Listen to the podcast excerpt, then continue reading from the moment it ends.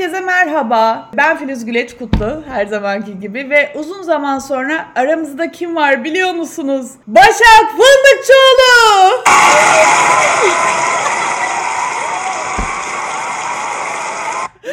bunu, yap bunu yapmayı çok istedim Başak Hocam. Çünkü Başak Hocam podcast çekelim ne zaman çekeceğiz? İki yıldır söz veriyordu ve en sonunda yakaladım bir boşluğunu. Hoş geldin Başak Hocam. Hoş bulduk. Beklentiyi çok yükselttim. Umarım sonuna kadar takip Yani bekliyoruz ama hep beraber yani doğaçlama, drama hani bunları konuşmak istiyorum. Erk, e, Zeynep ve Melike ile de sohbet ettik. Seni de çok istiyorduk yani eksik kaldı böyle masanın ayakları aslında eksik kaldı. O yüzden doğaçlamayı ve dramayı da konuşalım istiyorum. Ama öncelikle biraz kendinden bahseder misin? Herkese merhaba. Ben Başak Fındıkçıoğlu. Aslında bir sınıf öğretmeniyim. 17. yılımı çalışıyorum şu anda. Üniversitedeyken tanıştığım yaratıcı drama hayatımı bayağı bir değiştirdi. Onunla birlikte böyle çorap söküğü gibi gelen bir süreç var. Ee, yaratıcı dramada yüksek lisans yaptıktan sonra doğaçlama tiyatroyla da tanıştım. Doğaçlama tiyatro ile birlikte bu alanda kendimi geliştirmek için pek çok tiyatro ile ilgili eğitime, doğaçlama ile ilgili eğitime gittim. Tabii yaratıcı dramayla da ilgili. Sonrasında kafa tabii ki bunları birleştirme ve bunun üzerinden hareketle nereye gidebiliriz, neler yapabiliriz'e gitti. Sonuç geldiğimiz bugün de yaratıcı drama, öğretmenlik ve doğaçlama becerilerimi birleştirerek farklı eğitimler organize etmeye çalışıyorum. Aynı zamanda sınıfımda kullanmaya çalışıyorum. Aynı zamanda doğaçlama eğitimlerinde kullanmaya çalışıyorum. Tam da işte onu soracaktım. Yaratıcı drama, doğaçlama vesaire bunlar arasında bazen karmaşa olabiliyor. Ee, özellikle öğretmen yetkinliklerini geliştirirken drama ve doğaçlamanın çok e, etkisini görüyoruz açıkçası. Ama önce şunu sormak istiyorum. Yani pandemi oldu ve özellikle sanat tamamen ortadan kalktı. Yani en çok etkilenen belki de geniş kitle olduğu için sanat ve e, öğretmen eğitim kısmı zaten hani galiba en çok yaramız da orada. Ve e, online'a biz geçtiğimizde hani yüz yüze olması gereken o drama ya da doğaçlama aktiviteleri diyeyim ben şimdi. Hani belki yanlış söylüyorum ama e, düzeltirsen sevinirim. Kesinlikle yüz yüze olması gerekiyordu ve oyunlar oynuyorduk. Sonra bir anda online'a geçtik. Yapabildik mi? Ne diyorsunuz? Bu konuda? Şöyle başta geçtiğimizde evet hepimiz bir şok yaşadık. Zaten salgın ve bu şekilde bir kapanma hazırlıklı olduğumuz, alışkın olduğumuz bir şey değildi. Biz filmlerde izliyorduk ve bir anda o e, istilanın içinde bulduk kendimizi. Buna adapte olurken bir de iş hayatımızı buna adapte etmek durumunda kaldık. O geçiş süreci kendi adıma benim için bence biraz yavaş oldu. Ben daha hızlı adapte olmam gerektiğini düşünüyordum şu anda. Evet online'da eğitim yapmak ya da drama yapmak. Bundan iki sene önce sorsaydı hadi canım ya falan olur mu öyle şey modundaydım. Pandeminin başında da öyleydim. Ama insan oğlu yaratıcılığını her devrede böyle kullanıyor ve bir şekilde adapte oluyor. Bunu uyarlıyoruz. Uyarlamayı da başardık. Kimisi bu konuda çok daha hızlı girişti bu işe ve daha hızlı adapte oldu. Kimimiz daha yavaş olduk ama eğitim ve e, yaratıcı drama için, sanat için de bence adaptasyonu yüzde yüz olmasa da başardığımızı düşünüyorum. Deniyoruz en azından. Neler yaptınız mesela? Şöyle ki ee, okulda zaten öğrencilerle direkt çevrim içi eğitime döndük. Orada süreç bir şekilde ilerliyor. Baktığınız zaman Web2 araçları konusunda çok ciddi bir gelişim varmış. Sürekli kağıt kalemle işte karton kesmekle uğraşıyormuşum. Meğer bunların teknolojik kısımları varmış. Bunları keşfettik ve bunları kullanmaya başladık eğitim kısmında. Onun dışında doğaçlamada da bu Web2 araçlarını kullandık. Hatta bazı Web2 araçlarını doğaçlama tiyatro provalarında ve oyunlarında da kullandık. Eğitimlerde zaten hani eğitimin çocuk ya da büyük olması aslına bakarsanız çok değiştirmiyor. Eğitimi çekici kılacak olan her türlü yöntem tekniği her yaş grubuna uygulayabiliyorsunuz. Oyunların bir kısmı online'da bu online araçlarda nasıl e, yapılabilir uyarlanır. Yani koşup ebelemece oynayamıyoruz belki ama saklambaç varyasyonlarını, ebelemece varyasyonlarını bir şekilde bu online ortama uyarlamaya çalışıyoruz. E, yine söylüyorum asla yüz yüzenin tadını vermiyor. Çünkü biz dokunsal bir milletiz bir de hani böyle illa e, yan yana olacağız. Kanka ve can cana olacağız durumu. E, ama e, yaptık yani bence o hali de çok eğlenceliydi ve ben şuna da çok inanıyorum. Pandemi süreci eve kapanmamız, bir anda sosyal hayatımızın çökmesi buna rağmen o online şeyleri kullanmaya çalışmak bence e, depresyon düzeyimizi düşürdü. Yani onu da yapmamış olsaydık kendi adıma ben hala o anlamda üretemiyor olsaydım çok daha ağır geçebilirdi benim için süreç. Yani dijital dönüşümün bunların hepsi bir avantaj aslında. Yani e, yapılması gereken şeyler. Peki sınırlılıkları ne? Yani yüz yüzeyle web araçlarını kullanarak aradaki fark neydi? Tamam hani şeyi anlıyorum. Biz yüz yüze olmalıyız. Hani birbirimize dokunmalıyız vesaire. O, onlarda okeyim. Ee, yani uluslararası eğitimlere katıldığımda da gerçekten orada da hani bir sıcak temas, e, yüz yüzelik çok çok etkili oluyordu. Ee, yani kültürel bir şey değil bu. Sadece Türk kültürüne özgü bir şey değil. Ee, ama başka ne e, sınırlılıklar getirdi web araçları? Aslında web 2 araçları benim mesleğim anlamında bana çok sınırlılık getirmedi bazıları. Benim çok işimi kolaylaştırdı. Bu yüzden bu süreçte bunları keşfetmiş olmak benim için çok ciddi bir artıydı. Pek çok eğitim alabildim. E, zaman ve mekan sınırlılıkları yüzünden gidemediğim pek çok eğitime bu süreçte katıldım. Ama şöyle bir handikapı var. Sizin kadar karşı tarafın da bu e, araçları kullanmaya 3 aşağı 5 yukarı hakim olması gerekiyor. Çünkü karşı taraf o aracı kullanmaya çok yetkin değilse e, basit bir şeyi açıp kapama vesaireyi anlatmak, kendi bilgisayarınızdan oraya müdahale etmek. Belki bunun bir yolu var. Ben şu anda bilmiyor da olabilirim. Benim de öğrenme aşamasında olduğum bir süreç ama aynı yetkinliklere ya da yakın bir şeye sahip olamadığınız zaman iletişim bir noktada kopabiliyor orada. E, yüz yüze de karşı taraf karşınızda bir şekilde onu sizi dinlemeye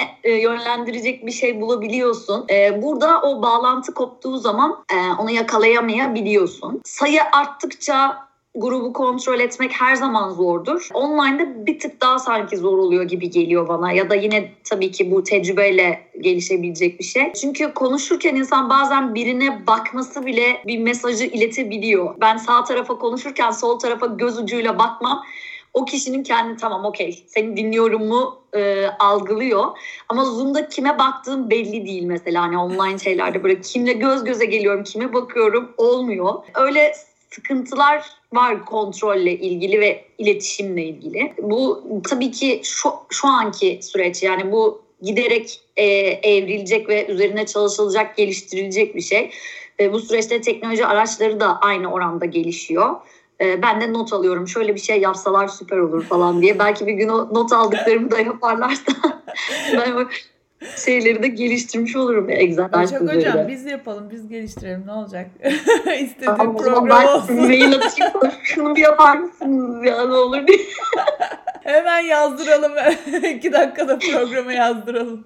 Sıkıntı yok. Anlatırken yetkinlik dediniz ben hemen tabii ki de e, Risk Training. Birlikte çalışıyoruz. Bana çok büyük destek oluyorsunuz bu anlamda. Çok teşekkür ederim ve özellikle e, dijitalleşen dünyada yaşam boyu öğrenme diyoruz. Uzun bir süre sizden de ben de e, eğitim aldım. Birlikte de çalışıyoruz. E, kendi uygulamalarımda da e, yaratıcı dramayı kullanmaya çalışıyorum çoğunlukla. Ama yetkinlik geliştirmek için her zaman şunu söylüyoruz. Yani sadece bir eğitim almak yeterli değil. Başka şeyler yapmak lazım ve işte koçluk benim en etkili kullandığım araçlardan bir tanesi. Doğaçlama, drama e, bazen eklemeler yapabiliyorum. Oyunlar, bu sıkıcı oyunlar vesaire. Zaten bütünsel, bütün e, herkes aynı şeyi yapıyor ama biz biraz daha farklı şeyler e, yapıyoruz sizinle. Ben Başak Hocam şunu şöyle yapsak olur mu diye siz bol bol sıkıştırıyorum. Biraz onlardan bahsedebilir misiniz? Yani yetkinlik geliştirme de nasıl işe yarıyor? Ee, sadece bir eğitim alıp çıkmaktan farkı ne? Daha basitçe böyle hani anlatalım tabii ki de çok daha kapsamlı yetkinlik geliştirme konusu ve çoğunlukla e, özellikle yani tiyatrohanedeki katılımcıların profesyonel iş dünyasından gelen insanlar. Onlardaki değişim ve dönüşümleri, o yetkinliklerindeki artışlarla ilgili farkındalıkları e, bunlardan örnek göstererek e, ne diyebiliriz? Ee, şöyle yetkinlik ilgili şunu söyleyebilirim. Bir yerde bir sistemi değiştirmekle ilgili bir atılımda bulunacaksanız o sisteme dahil olan herkesin sizinle aynı vizyonda aynı inançla ilerliyor olması gerekiyor. Bu yetkinlik noktasında eğitim verebilirsiniz, anlatabilirsiniz. Yani şöyle söyleyebilirim bunu öğretmenlikten. Ben sınıfa girdiğim zaman 30 tane öğrenciye anlatıyorum. Ama bu 30 öğrenciden kaçına ulaşabiliyorum ya da kaçı benim orada ona sunduğumu alıp geliştirebiliyor. Ee, tabii ki burada öğretmen yeni adıyla kolaylaştırıcı. Evet. Teşekkür ederim. ee, burada öğretmenin rolü de çok büyük oluyor küçük yaşlarda özellikle. E, işte herkese ulaşmak için o gözden kaçan e, önemsemeyen için de bir şey yapması gerekiyor. E, ama büyük yaşlar için öyle bir şey yok. Büyükler kendi eğitimlerinden sorumlular aslında. Bir eğitmen ya da işte bir üst lider her kimse o orada anlatmak, e, bilgisini aktarmakla yükümlü. Üst yaşlarda bu kişinin bunu ne kadarını alıp geliştireceği aslında şahsına ait bir şey. Ama bu noktada o e, şeyi de yine uyandırmak için biraz bazı şeyler motivasyon şeylerine ihtiyaç var etkinliklerine. Bu noktada bence biraz yaratıcı drama devreye giriyor. Burada şunu da belirtebiliriz belki parantez açabiliriz. Doğaçlamayla yaratıcı drama farklı şeyler mi? Doğaçlama bir tiyatro tekniği e, ve bir tiyatro türü. Biz bunu yaratıcı dramanın içinde başka pek çok teknikle birlikte yoğurarak eğitim almak adına nasıl kullanabiliriz'e odaklanıyoruz.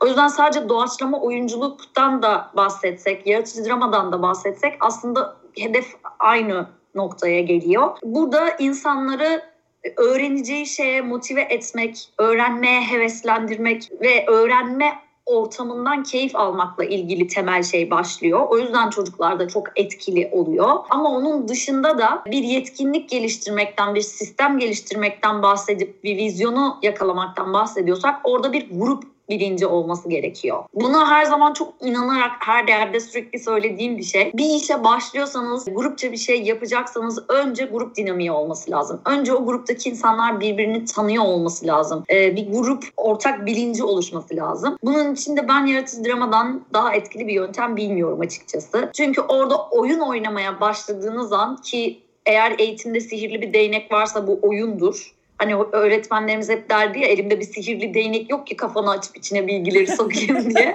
evet öyle bir değnek yok. Bunu 17 yıldır deneyimliyorum ama hani bir sihirden bahsedeceksek o oyun. Ee, bu her yaşta da etkili bir şey. Oyun oynamaya başladığınız andan itibaren odağınız, algınız tamamen değişiyor insanları daha yakından tanımaya başlıyorsunuz. Çok ciddi karakteristik özelliklerini yakalayabiliyorsunuz ve ondan sonra o süreçte grup çalışması yapmak zorundalar yaratıcı drama sürecinde. Kim kiminle daha uyumlu çalışıyor, kim ne üretebiliyor onu çok daha net görebiliyorsunuz. Orada iş için bulunduğunu değil de grup olmak için bulunduğunu fark ettiği andan itibaren e, kendini göstermeye başlayacaktır katılımcı ve o kendini gördüğümüz andan itibaren ona yönelik bir şey sunmak çok daha e, bizi sonuca doğru götürecektir. O yüzden ben etkili olduğunu düşünüyorum. Ben bir şey eklemek istiyorum. Ee, hani şey dediniz ya yetişkinlerde hani biraz daha yetişkinler öğrenme sorumlulukları var. Evet hani çocuklar daha küçük oldukları için hani daha öğrenmeye açıklar gibi. Ben aslında yetişkinlerin öncelikle e, bir kavram var. Türkçe karşılığı yok bunun. Unlearn diye. Yani bir şey öğrenmek istiyorsa zaten bildiklerini unutmaları ve 5 yaşındaki bir çocuk gibi orada oturup aslında o oyunları oynayarak e, gerçekten kendi kendini motive etmesi lazım. Çok güzel kavramları kullandınız yani kolaylaştırıcı evet kişi kolaylaştırıcı eğitimi veren ya da uygulamayı yaptıran kişi tamamen kolaylaştırıcı. Ben her şeyi biliyorum mantığından tamamen egosundan uzaklaşmış biri ve o e, yetkinliklerini geliştirmek için orada bulunan birey de unlearn kavramını yani bütün bildiklerini unutup ben bugün yeniden bir şey öğreniyorum motivasyonunda olup ve o grup dinamiği içerisine girdiğinde aslında 5 yaşındaki çocukla 45 yaşındaki yetişkinin arasında fark olmadığını düşünüyorum. Biraz soru gibi oldu ne dersiniz?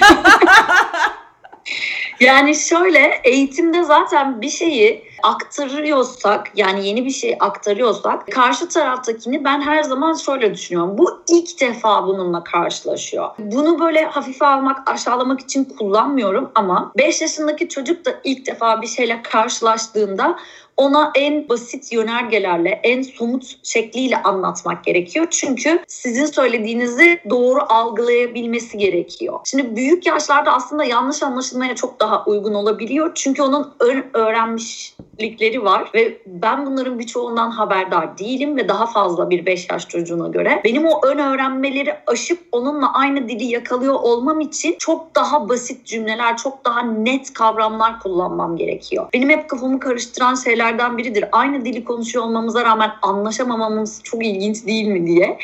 Ama okulda da çok sıklıkla karşılaştığım şey hani daha dün hatta yaşadım e, sihirbazlıkla ilgili konuşurken e, çocuğa işte senin sihirbazının nasıl numaralar yapıyor, neler biliyor, ne numarası var dedim ve 1, 3, 5, 7, 6 diye saymaya başladı çocuk. Dedim ki evet yani çocuk çok haklı bu sorunun cevabı bu çünkü. Yani hani bunları yakalamak gerekiyor. Kolaylaştırıcının görevi burada bu. Katılımcının görevi de kolaylaştırıcının bilgisini sınamak değil. O bilgisi ne olursa olsun ben yine şöyle düşünüyorum. Hangi insan olursa olsun benim ondan öğreneceğim bir şey var. Çünkü benim yaşamadığım bir hayatı yaşıyor. Benim görmediğim bir şeyler görüyor. Öğrenmek sadece bilgiyle ilgili bir şey değil çünkü. Yani onun yaşadığı hayatla ilgili hiçbir fikre sahip değilim ve onu dinlemek, onunla ilgili bir düşünce yapısıyla ilgili bir düşüncesini öğrenmek bana başka bir pencere açacak. Her açılan pencere benim vizyonumla ilgili yeni bir şey yaratacak. Benim farkındalığımı geliştirecek. O yüzden hani gelen kolaylaştırıcı değil. Dur bakalım bana öğretecek kadar biliyor mu diye sınamaktansa ne verecek? Bir alayım ben ne alabileceğim buradan diye denemek belki daha avantajlı olabilir. E- egolarımızdan gerçekten sıyrılmamız gerekiyor. Yani. Zor ama yani bu Evet. sadece ego ile ilgili de bir şey değil. Öğrenilmiş çaresizlik de var burada. Belki de defalarca eğitime katıldı. O eğitimlere belki zorla katıldı. Ee, ve karşısında gerçekten yetersiz birisi vardı. Benzer şeyler yaşadığım için karşı tarafı da anlayabiliyorum. O sınamayı da anlayabiliyorum. Çok teşekkür ederim Başak Hocam. Ağzınıza sağlık. Bitirirken son söylemek istediğin, eklemek istediğiniz bir şey var mı? Var. Yani şöyle söyleyebilirim. Ben bu süreçten kendime bir kez daha şöyle bir ders çıkardım. Yaratıcılık hep zor durumda devreye giriyor. Ve bir şekilde hayat bizi uyumlanmamız için olanaklar sağlıyor. Sadece buna direnmemek, e, yapamam dememek ve acaba buradan nasıl çıkabilirim, ne yapabilirim demek gerekiyor. Kendime böyle bir ders çıkardım bir kez daha. Belki Hocam yaşam boyu öğrenme sonuç olarak gün sonunda. Peki çok teşekkür ediyorum. Görüşmek üzere. Hoşçakalın. görüşürüz.